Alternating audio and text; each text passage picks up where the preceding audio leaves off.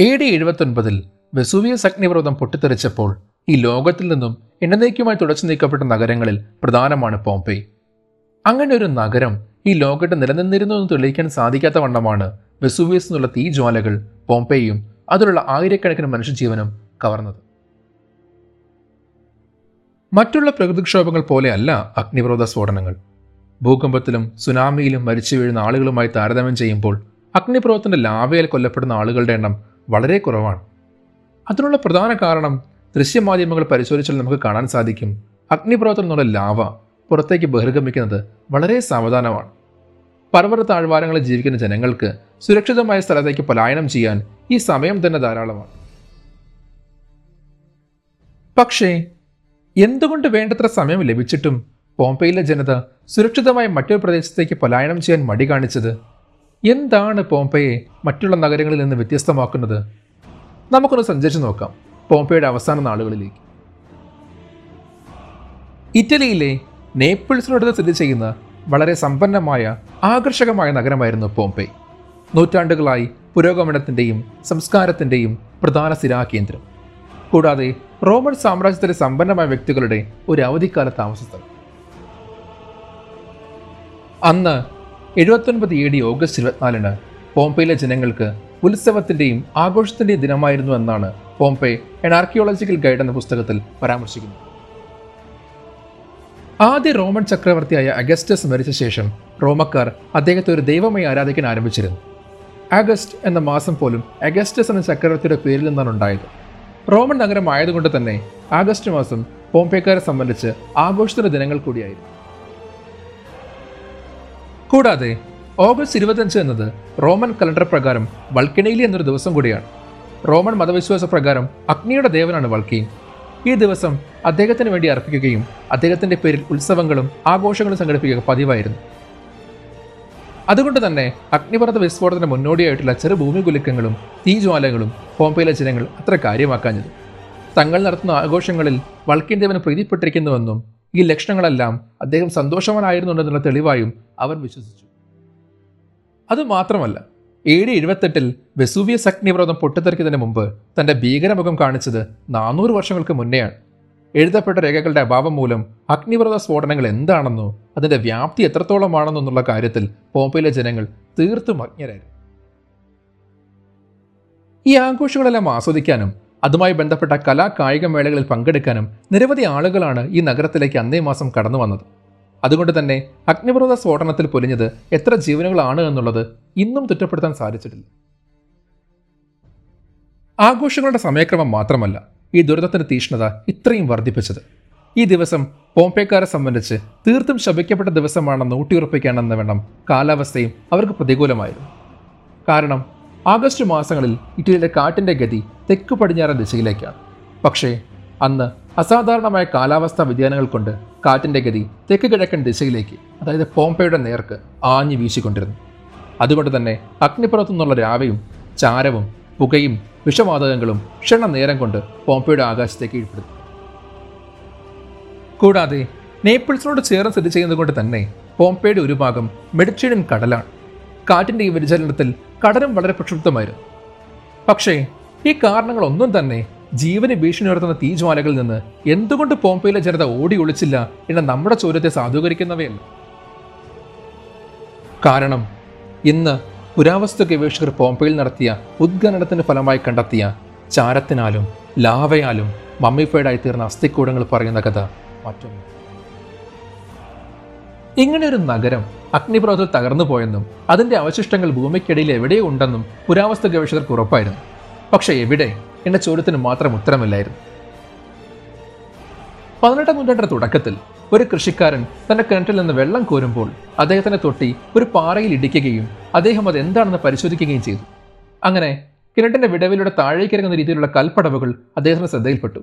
അദ്ദേഹം അത് അപ്പോൾ തന്നെ ഉദ്യോഗസ്ഥരെ വിളിച്ച് കാണിച്ചു കൊടുത്തു. അങ്ങനെ ഭൂമിക്കടിയിൽ ഈ ശേഷിപ്പുകളെക്കുറിച്ച് കൂടുതൽ ഗവേഷണം നടത്താൻ അന്നത്തെ ഭരണാധികാരികൾ ഗവേഷകരുടെ സംഘത്തെ സംഭവ സ്ഥലത്തേക്ക് അയച്ചു. അതിന് പിന്നിലുള്ള ഉദ്ദേശം ഭൂമിക്കടിയിലെ കെട്ടിടങ്ങളെ ജീവിതത്തിൽ നിന്ന് സംരക്ഷിക്കുകയായിരുന്നില്ല മറിച്ച് വിലപിടിപ്പുള്ളതും അമൂല്യ വസ്തുക്കളും അടങ്ങിയ തങ്ങളുടെ രാജകീയ ശേഖരണത്തെ പരിപോഷിപ്പിക്കുക എന്ന ഉദ്ദേശത്തിലായിരുന്നു. ഗവേഷകർക്ക് അവിടെ നിന്ന് ലറ്റിനിൽ എഴുതിയ ഒരു ലോഹത്തകട് ലഭിച്ചു. അതിൽ നിന്നും ഗവേഷകരെ അമ്പരപ്പിച്ചുകൊണ്ടുള്ള ഒരു വാക്ക് ഒറ്റ വാക്ക് ഹെർക്കുലിയനോൺസിസ് തങ്ങൾ ഇപ്പോൾ നിൽക്കുന്നത് പോംപയോടൊപ്പം മൺമറഞ്ഞു പോയ മറ്റൊരു നഗരമായ ഹെർക്കുലീനത്തിലെ ഒരു തിയേറ്ററിലാണെന്നുള്ള ബോധം ഗവേഷകരെ സംബന്ധിച്ച് ചരിത്രത്തിന് നിഗൂഢതകൾ തുറക്കുന്നതിനുള്ള ഒരു താക്കോൽ കൂടിയായിരുന്നു. പോംപെ പോലെ തന്നെ സമൃദ്ധമായൊരു നഗരമായിരുന്നു ഹെർക്കുലേനിയം. പിന്നീട് അവിടെ നടത്തിയ ഗവേഷണ പരമ്പരകളുടെ ഫലമായി തിയേറ്ററിന്റെ മാത്രമല്ല വീടുകളുടെയും ഗ്രന്ഥശാലകളുടെയും കെട്ടിടങ്ങളുടെയും ശേഷിപ്പുകൾ പുരാവസ്തു ഗവേഷകർ വിളിച്ചത് കൊണ്ടുവന്നു. അങ്ങനെ ഒരു ഗ്രന്ഥശാലയിൽ നിന്ന് കണ്ടെടുത്ത പാപ്പിറസ് ചുരുളുകളിൽ പോംപെ എന്ന നഗരത്തിന്റെ സ്ഥാനവും രേഖപ്പെടുത്തിയിരുന്നു. ചാരത്തിൽ മുങ്ങിപ്പോയതുകൊണ്ട് തന്നെ രേഖകളൊന്നും നശിച്ചു പോയിട്ടുണ്ടായിരുന്നില്ല. അങ്ങനെ വളരെ കാലമായി തങ്ങളെ കുഴക്കിക്കൊണ്ടിരുന്ന ആ ചോദ്യം വെർ ഈസ് പോംപെ ആയിരത്തി എഴുന്നൂറ്റി നാൽപ്പത്തെട്ടിൽ ഈ ചോദ്യത്തിന് തെളിവ് സഹിതം ഉത്തരം ലഭിച്ചു. ഇന്ന് കട്ടിംഗ് എഡ്ജ് സാങ്കേതികവിദ്യയുടെ വളർച്ചയും സങ്കീർണമായ ആധുനിക ഉപകരണങ്ങളുടെ സഹായത്തോടു കൂടി പുരാവസ്തു ഗവേഷകർ പോംപെ നഗരം അതിന്റെ അവസാന നാളുകളിൽ എങ്ങനെയായിരിക്കാം എന്നതിന്റെ രൂപരേഖ സൃഷ്ടിച്ചു. അഗ്നിപർവത ചാരത്തിൽ ആഴ്ന്നു പോയതുകൊണ്ട് തന്നെ രണ്ടായിരം വർഷങ്ങൾക്ക് ഇപ്പുറം നടത്തിയ ഉദ്ഘാടനത്തിൽ പോംപെ അതിന്റെ പരമപരത്തിൽ എങ്ങനെയായിരുന്നു? അതേപോലെ അക്ഷിതമായി ഇന്നും നിലകൊള്ളുന്നു. പോംപെ നഗരത്തിന് ചുറ്റും നഗരത്തെ ശത്രുക്കളിൽ നിന്ന് സംരക്ഷിക്കാനെന്ന വണ്ണം ഉയരത്തിൽ നിർമ്മിച്ച മതിലും നഗരത്തിലേക്ക് പ്രവേശിക്കാനായി ഏഴ് വലിയ കവാടകളും ഉണ്ടായിരുന്നു. മറ്റേത് റോമൻ നഗരം പോലെയും നഗരത്തിന്റെ ഒത്തുനടുക്ക് ചതുരാഗറിൽ നിർമ്മിച്ച ഒരു ഫോറം അഥവാ വാണിഭ സ്ഥലം ഇവിടെയുമുണ്ട്. പോംപെയുടെ മതരാഷ്ട്രീയ വാണിജ്യ കേന്ദ്രങ്ങളും ഭരണസിരാ കേന്ദ്രങ്ങളും ഗ്രന്ഥശാലകളും ഈ ഫോറത്തിന് ചുറ്റുമായിരുന്നു. ഇതിനോടടുത്തായിരുന്നു കമേഷ്യ. പുരുഷന്മാർ തങ്ങളുടെ വോട്ട് രേഖപ്പെടുത്തിയിരുന്ന സ്ഥലം. തിരഞ്ഞെടുപ്പുകൾ എന്നത് റോമൻ സാമ്രാജ്യം സംബന്ധിച്ച് വളരെ പ്രാധാന്യം അറിയിക്കുന്ന ഒന്നാണ്. ഒട്ടുമിക്ക എല്ലാ ഉയർന്ന ഔദ്യോഗിക പദവിയിലേക്കുള്ള ആളുകളെ തിരഞ്ഞെടുക്കുന്നത് തിരഞ്ഞെടുപ്പ് വഴിയാണ്. സ്ത്രീകൾക്ക് റോമൻ സമൂഹത്തിൽ വ്യക്തമായ സ്വാധീനം ഉണ്ടായിരുന്നെങ്കിൽ കൂടി അടിമകളെപ്പോലെ തന്നെ അവർക്കും തങ്ങളുടെ സമ്മതിദാനാവകാശം രേഖപ്പെടുത്താനുള്ള അനുമതിയില്ലായിരുന്നു. നഗരത്തിന്റെ ഏറ്റവും അനുയോജ്യമായ സ്ഥലത്ത് അതായത് അതിന്റെ ഒത്ത നടുക്ക് ജുപ്പിറ്റർ ദേവൻ അർപ്പിച്ച ഒരു ദേവാലയം സ്ഥിതി ചെയ്തിരുന്നു. നാൽപ്പതടിയോളം ഉയരമുള്ള ഈ കെട്ടിടം പോംപയിലെ ഏറ്റവും വലിയ കെട്ടിടങ്ങളിൽ ഒന്നായിരുന്നു. ഫോറത്തിന്റെ ഇടതുഭാഗത്ത് പോംപയുടെ കാവൽമാലാകിയായ അപ്പോളോ ദേവന്റെ ഒരു ദേവാലയം കൂടി ഉണ്ടായിരുന്നു. ജുപ്പിറ്റർ ദേവൻ കഴിഞ്ഞാൽ പോംപയിലെ ജനത ഏറ്റവും കൂടുതൽ ആരാധിക്കുന്നതും അപ്പോളോനെയായിരുന്നു കാവൽമാലാകിയായിരുന്നിട്ട് കൂടി ജുപ്പിറ്റർ ദേവന് കിട്ടുന്ന പ്രാധാന്യം അപ്പോളോയ്ക്ക് ലഭിക്കേണ്ടത് എന്തുകൊണ്ടാണ്? ഇവിടെ നമ്മൾ മനസ്സിലാക്കേണ്ട ഒരു സത്യമുണ്ട്. ഗ്രീക്ക് മിത്തോളജി പ്രകാരം അപ്പോളോയുടെ പിതാവാണ് ജുപ്പിറ്റർ. മക്കൾ എത്ര വലുതായാലും അച്ഛന്റെക്കും തട്ട് താണു തന്നെ ഇരിക്കും എന്നതിന്റെ ഉത്തമ ഉദാഹരണം. ദേവാലയങ്ങൾ കൂടാതെ ആ കാലഘട്ടത്തിൽ വിനോദസഞ്ചാരികളെ പോംപേയിലേക്ക് ആകർഷിച്ചത് മറ്റൊന്നാണ്. ടെപ്പിഡാരിയം ഇന്നത്തെ കൃത്രിമ ചൂടുള്ള നീന്തൽക്കുളങ്ങളെ ഓർമ്മിപ്പിക്കുന്ന അത്യാഡംബരപൂർണമായി നിർമ്മിച്ച നീന്തൽക്കുളങ്ങളും കുളിമുറികളും. സ്ത്രീകൾക്കും പുരുഷന്മാർക്കും പ്രവേശിക്കാൻ പ്രത്യേക ഇടനാഴികളും ഇവിടെ സജ്ജീകരിച്ചിരുന്നു. ടെപ്പി അടുത്താണ് ഇരുപത്തിനാല് മണിക്കൂറും തണുത്ത വെള്ളം ലഭിക്കുന്ന ഫ്രിഡ്ജ് ഡാരിയം എന്ന കുളവും പോംപയുടെ കെട്ടിട നിർമ്മാണത്തെ അനശ്വരമാക്കിയ സൃഷ്ടികളിൽ ഒന്നു മാത്രമാണ്. എല്ലാ റോമൻ നഗരങ്ങളുടെയും പ്രധാന ആകർഷണമാണ് ആംഫി തിയേറ്റർ എങ്കിലും പോംപയിലെ ഈ ഗോതയെ മറ്റുള്ളവയിൽ നിന്ന് വ്യത്യസ്തമാക്കുന്നത് ഇതിന്റെ നിർമ്മാണ മികവാണ്. റോമൻ സാമ്രാജ്യത്തിലെ തന്നെ ഏറ്റവും പഴക്കം ചെന്ന വലിപ്പമുള്ള ഗോതയിൽ ഒന്നായിരുന്നു പോംപയിലേത്. ഈ വേദിയിലാണ് റോമിലെ വീരപുരുഷന്മാരെ ഗ്ലാഡിയേറ്റർമാർ പരസ്പരം ഏറ്റുമുട്ടാറുള്ളത്. കാണികളെ കാലാവസ്ഥയിൽ നിന്ന് സംരക്ഷിക്കാൻ വേണ്ടി മേൽക്കൂരയും ഈ ബൃഹത്തായ അരങ്ങ് സജ്ജീകരിച്ചിരുന്നു. നഗരത്തിന്റെ കിഴക്ക് ഭാഗത്ത് സ്ഥിതി ചെയ്യുന്ന ഈ ആംഫി തിയേറ്ററിൽ നടക്കുന്ന ഏറ്റുമുട്ടലുകൾ കാണാൻ വേണ്ടി സ്വദേശീയരും വിദേശീയരും ഒരുപോലെ എത്താറുണ്ടായി. ചരിത്രം പരിശോധിച്ചാൽ ഗ്ലാഡിയേറ്റേഴ്സ് തമ്മിലുള്ള പോരാട്ടം ഒരു സാധാരണ ഗുസ്തി മത്സരത്തെക്കാളും എത്രയോ അപ്പുറമാണ്. ഈ ഏറ്റുമുട്ടൽ പങ്കെടുക്കുന്നവരെല്ലാവരും തന്നെ അവരവരുടെ ദേശത്തെ വീരയോദ്ധാക്കളാണ്. പടച്ചട്ട ശിരോകവചം കുന്തം വാൾ എന്നിവയിൽ തുടങ്ങി ഒരു യുദ്ധത്തിന് ഒരുങ്ങുന്നത് പോലെയാണ് ഓരോ ഗ്ലാഡിയേറ്റർമാരും മത്സരിക്കാൻ എത്താറുള്ളത്. എതിരാളികളുടെ മേലുള്ള വിജയമല്ല മരിക്കാതെ പിടിച്ചു നിൽക്കലാണ് ഓരോ ഗ്ലാഡിയേറ്റർമാരുടെയും വിജയം. രാത്രികാല ഉല്ലാസത്തിനായി മദ്യശാലകളും വേശ്യാലയങ്ങളും പോംപയിലുണ്ടായിരുന്നു അതിൽ ഏറ്റവും പ്രിയപ്പെട്ടതാണ് വിയാഡല്ല ബൊണ്ടാസിൽ സ്ഥിതി ചെയ്യുന്ന ടാവരൺ ഓഫ് എസലീന മദ്യത്തിനല്ല സ്ത്രീ സൗന്ദര്യത്തിനാണ് ഇവിടം പോംപേക്കാട് പ്രിയപ്പെട്ട സ്ഥലമായി മാറിയത്. സ്മെറീന മരിയ എഗ്ലി എന്നീ മൂന്ന് പേരുകൾ ഈ കെട്ടിടത്തിൽ കൊത്തിവെച്ചിട്ടുണ്ട്. പോംപയിൽ രാഷ്ട്രീയവും മദ്യവും പെണ്ണും പരസ്പരം ഇടപഴകി ചേർന്ന ഒന്ന്. വർഷത്തിൽ വിവിധ തസ്തികളിലേക്കുള്ള നിയമനത്തിനായി ഇരുപതിൽ കൂടുതൽ തവണ തിരഞ്ഞെടുപ്പുകൾ നടത്താറുണ്ടായിരുന്നു. സ്ഥാനാർത്ഥികൾ ഗ്ലാഡിയേറ്റർ മത്സരങ്ങളും സംഗീത സദസ്സുകളും സംഭാവന ചെയ്തിരുന്നു. കൂടാതെ സമ്മതിദായകരെ പ്രീതിപ്പെടുത്താനായി മദ്യവും പെണ്ണും. റോമക്കാരുടെ മൂല്യങ്ങൾ ആ കാലഘട്ടത്തിൽ നിലനിന്നിരുന്ന സ്യൂഡോ ക്രിസ്ത്യൻ സമ്പ്രദായങ്ങളെ വെച്ച് താരതമ്യം ചെയ്യുമ്പോൾ തീർത്തും വ്യത്യസ്തമായിരുന്നു.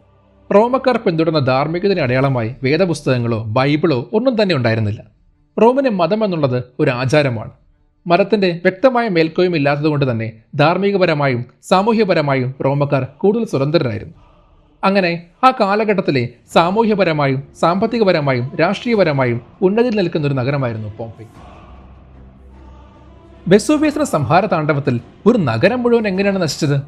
പൊട്ടിത്തെറിയുടെ ആഘാതത്തിൽ വലിയ പാറക്കഷ്ണങ്ങൾ നഗരത്തിൽ പതിക്കുകയും അതിനുള്ളിൽപ്പെട്ട ജനങ്ങൾ മരിച്ചിരിക്കാമെന്ന അനുമാനത്തിലാണ് ഗവേഷകർ ആദ്യം എത്തിയത് പക്ഷേ കെട്ടിടത്തിന്റെ അടിയിൽപ്പെട്ട് മരിക്കുന്ന ജനങ്ങളുടെ അസ്ഥിക്കൂടങ്ങളിൽ അതിനുള്ള ലക്ഷണങ്ങൾ കാണുന്നുണ്ട് വർഷങ്ങളായി അഗ്നിപർവത പദാർത്ഥങ്ങളിൽ മുങ്ങിക്കിടക്കുന്നതുകൊണ്ട് തന്നെ മൃതശരീരങ്ങളുടെ ശരീരഭാഗങ്ങൾ ജീർണിച്ചു പോവുകയും തൽസ്ഥാനത്ത് പൊള്ളയായ ദ്വാരങ്ങളുമാണ് അവശേഷിച്ചത്. ആയിരത്തി എണ്ണൂറ്റി അറുപത്തി മൂന്നിൽ പുരാവസ്തു ഗവേഷകനായ ഐ പിയോറോലി തനിക്ക് കിട്ടിയ അസ്ഥിക്കൂടങ്ങളിലേക്ക് പ്ലാസ്റ്റർ ഒഴിച്ചുകൊണ്ട് മൃതശരീരങ്ങളുടെ കൃത്യമായ രൂപം സൃഷ്ടിച്ചു അങ്ങനെ ആയിരത്തിലേറെ അസ്ഥിക്കൂടങ്ങൾ പരിശോധിച്ചപ്പോൾ അതിൽ കുറച്ചെണ്ണത്തിന് മാത്രമേ മരണത്തിലേക്ക് നയിക്കുന്ന ആഴത്തിലുള്ള മുറിവുകളുണ്ടായിരുന്നു. ഭൂരിഭാഗം അസ്ഥിക്കൂടങ്ങളും കുറ്റമറ്റതും അതിന്റെ പരിപൂർണ അവസ്ഥയിലുമായിരുന്നു. തകർന്നു വീണ കെട്ടിടത്തിന് അടിയിൽപ്പെട്ടതാവാം ആഴത്തിലുള്ള മുറിവുകൾ ഉണ്ടായത്. അപ്പോഴും ഭൂരിഭാഗം ആളുകൾക്കും എന്താണ് സംഭവിച്ചത്? വേണ്ടത്ര സമയം ലഭിച്ചിട്ടും അവരെന്തുകൊണ്ട് സുരക്ഷിതമായി മറ്റൊരു സ്ഥലത്തേക്ക് മാറിയില്ല?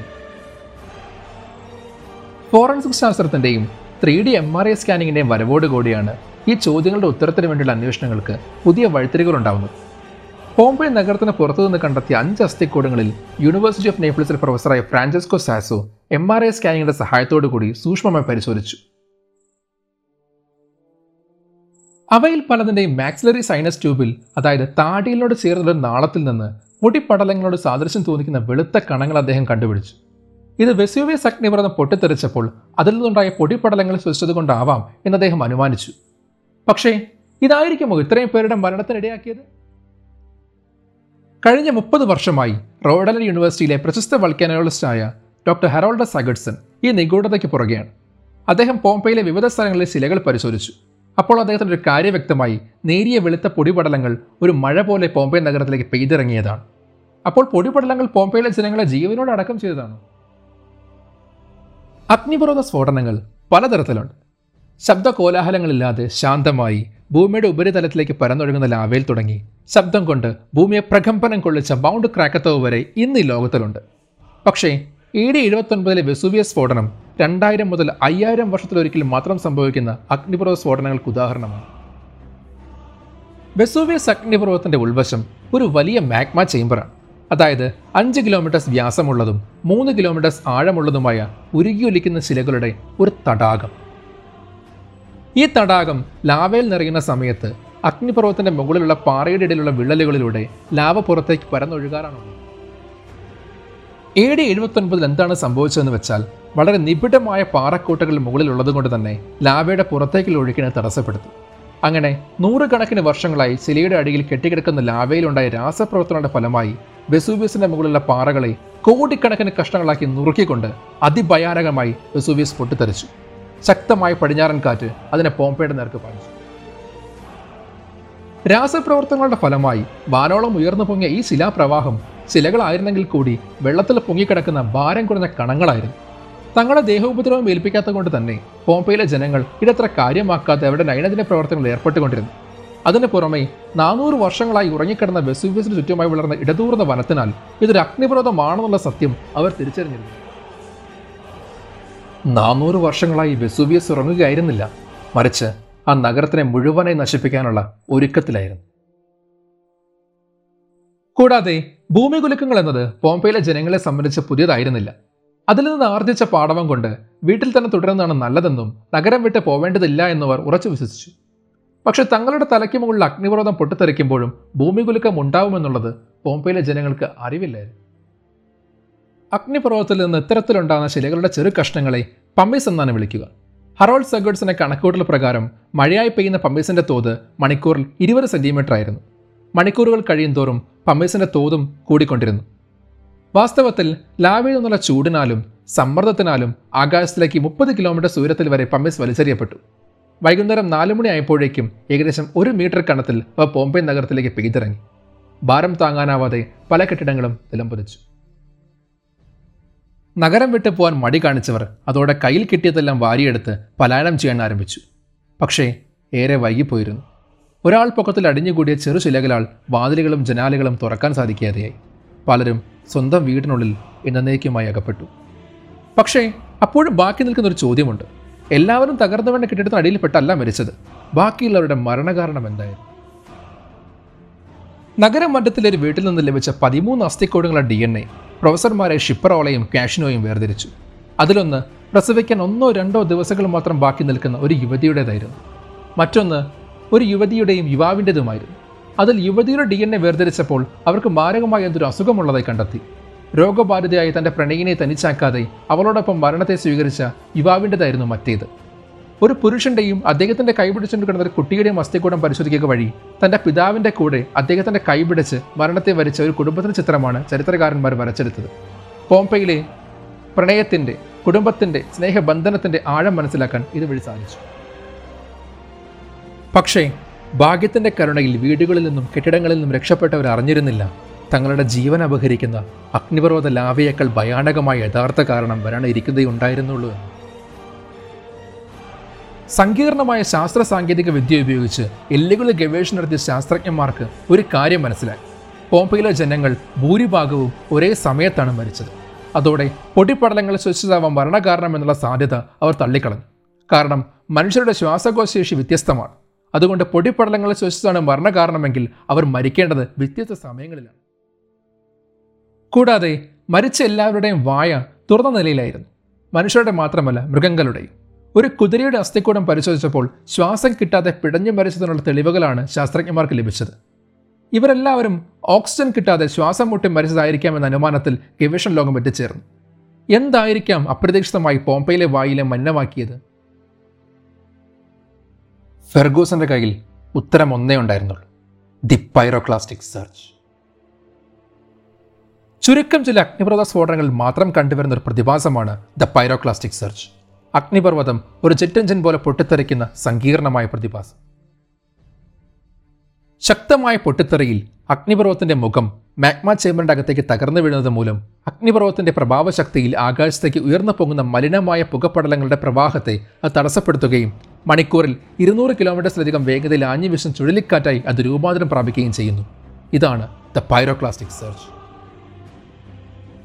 ഫെർഗൂസൻ അഭിപ്രായപ്രകാരം വെസൂവിയസിന് ഇരുപത് മണിക്കൂർ വേണ്ടി വന്നു. വർഷങ്ങളായി തന്റെ ഉള്ളിൽ നിറഞ്ഞുകിടക്കുന്ന എല്ലാ വസ്തുക്കളെയും പുറന്തള്ള. ആ ഇരുപത് മണിക്കൂർ കൊണ്ട് നാല് മീറ്റർ ഉയരമുള്ള പമിസ് വർഷവും ആറ് പൈറോക്ലാസ്റ്റിക് തരകങ്ങൾ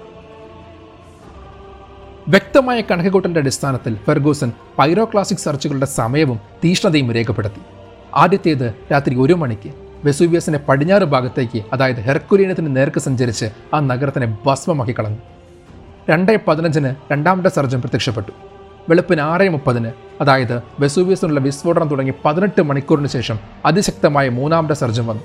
പക്ഷേ ബോംബെ നഗരത്തിലെത്തിയപ്പോഴേക്കും അതിന്റെ ശക്തി ക്ഷയിച്ചിരുന്നു. പക്ഷേ ആ നഗരം മുഴുവൻ പൊടിപടലങ്ങൾ നിറയ്ക്കാൻ ഇത് ധാരാളമായി. അവിടം കൊണ്ടും തീർന്നില്ല. ഇവയൊക്കെ താരതമ്യം ചെയ്യുമ്പോൾ ഏറ്റവും ഭയാനകമായിരുന്ന ആറാമത്തെ സെർച്ച് തന്റെ പാതയിലുള്ള എന്തിനേയും നിഷ്പ്രഭമാകാൻ കഴിയുന്നത്ര വേഗത്തിൽ ഹെർക്കുലീനിയവും പോംപെയും കിടന്ന് വെസൂവിയസിന്റെ മുപ്പത് കിലോമീറ്റർ ദൂരത്തുള്ള മൈസീനിയം തുറമുഖത്ത് വരെ അത് ആഞ്ഞടിച്ചു. എല്ലുകൾ പരിശോധിച്ച ശാസ്ത്രജ്ഞന്മാർ വേറൊരു കാര്യം കൂടി ശ്രദ്ധിച്ചു. എല്ലുകൾ ലഭിച്ച സ്ഥലത്തു നിന്ന് അവർക്ക് യാതൊരുവിധ സൂക്ഷ്മജീവികളെയും കണ്ടെത്താനായില്ല. പക്ഷേ അസ്ഥികളിൽ അവരുടെ അംശമുണ്ടായിരുന്നു. അതിനർത്ഥം ഇവർ മരിക്കുമ്പോൾ മണ്ണിന്റെ താപനില സൂക്ഷ്മജീവികളെ കൊല്ലുന്ന ഉയരത്തിലെത്തിയിരിക്കണം എന്നുള്ളതാണ് അതായത് ഈ സർജനെല്ലാം കുറഞ്ഞത് നൂറ് ഡിഗ്രി സെൽഷ്യസ് ചൂടെങ്കിലും ഉണ്ടായിരിക്കും. നൂറ് ഡിഗ്രി ചൂടിൽ മണിക്കൂറിൽ ഇരുന്നൂറ് കിലോമീറ്റേഴ്സ് വേഗതയിൽ ആഞ്ഞു വീശുന്ന കാറ്റ് ജനങ്ങളുടെ വായും മൂക്കും ശ്വാസകോശവും വിഷവാതകങ്ങൾ കൊണ്ട് നിറച്ചു. ഈ കനത്ത കാട്ടിൽ നിന്നും രക്ഷ നേടുന്നതിനായി പലരും ഭൂമിയിലേക്ക് മുഖം താഴ്ത്തി കിടന്നു. അതുകൊണ്ടാണ് ഭൂരിഭാഗം വസ്തിക്കൂടങ്ങളും ഉറങ്ങുന്ന രീതിയിൽ കാണപ്പെട്ടത്. പലരും മരണം നേരത്തെയാക്കാൻ ദൈവത്തോട് പ്രാർത്ഥിച്ചിരുന്നതായി പ്ലിനി രേഖപ്പെടുത്തുന്നു. മനുഷ്യ തലച്ചോറുകൾ വെന്തുരുകുന്ന ചൂടിൽ ശ്വാസം കിട്ടാതെ പോംപയിലെ ജനങ്ങൾ അതിദാരുണവും അനിവാര്യവുമായ മരണത്തിന് സാക്ഷ്യം വഹിച്ചു. കാറ്റിന് ശേഷം വന്ന ലാവാപ്രവാഹത്തിന് പ്രത്യേകിച്ച് ഒന്നും ചെയ്യാനുണ്ടായിരുന്നില്ല. അപ്പോഴേക്കും വേദനാജനകമായ മരണത്തെ വരിക്കുകയും പമ്മിസിനാൽ മറവ് ചെയ്ത ജനങ്ങളുടെ മേൽ തീ തീജ്വാലകളുടെ പുഷ്പങ്ങൾ അർപ്പിക്കുക എന്നതൊഴിച്ചു. പോംപയിലെ കുറച്ചു ഭാഗങ്ങൾ മാത്രമേ ഉദ്ഘാടനം ചെയ്തിട്ടുള്ളൂ. പോംപെയിലെ ആയിരക്കണക്കിന് മനുഷ്യരുടെ ശേഷിപ്പുകൾ മണ്ണിനടിയിൽ ഇന്നും സുരക്ഷിതമായി കിടക്കുന്നു. എന്തെങ്കിലും കണ്ടുപിടിക്കപ്പെടുമെന്ന പ്രത്യാശയിൽ അപ്പോൾ ഇതാണ് ഇവൻസ് ഫ്രം ഹിസ്റ്ററിയുടെ രണ്ടാമത്തെ episode the lost city of Pompeii ഈ എപ്പിസോഡിനെ കുറിച്ചുള്ള നിർദ്ദേശങ്ങളും അഭിപ്രായങ്ങളും ടെൻ പോഡ്കാസ്റ്റും ഞങ്ങളുടെ ഇൻസ്റ്റാഗ്രാം പേജ് വഴി ഞങ്ങളെ അറിയിക്കുക. കൂടാതെ എപ്പിസോഡ് ഇഷ്ടമായിട്ടുണ്ടെങ്കിൽ like share and follow in Spotify Google and Apple podcast അടുത്ത എപ്പിസോഡിൽ മറ്റൊരു ഇവന്റുമായി ഞാൻ വരുന്നത് വരെ it's me Abhimanyu win signing off good day happy listening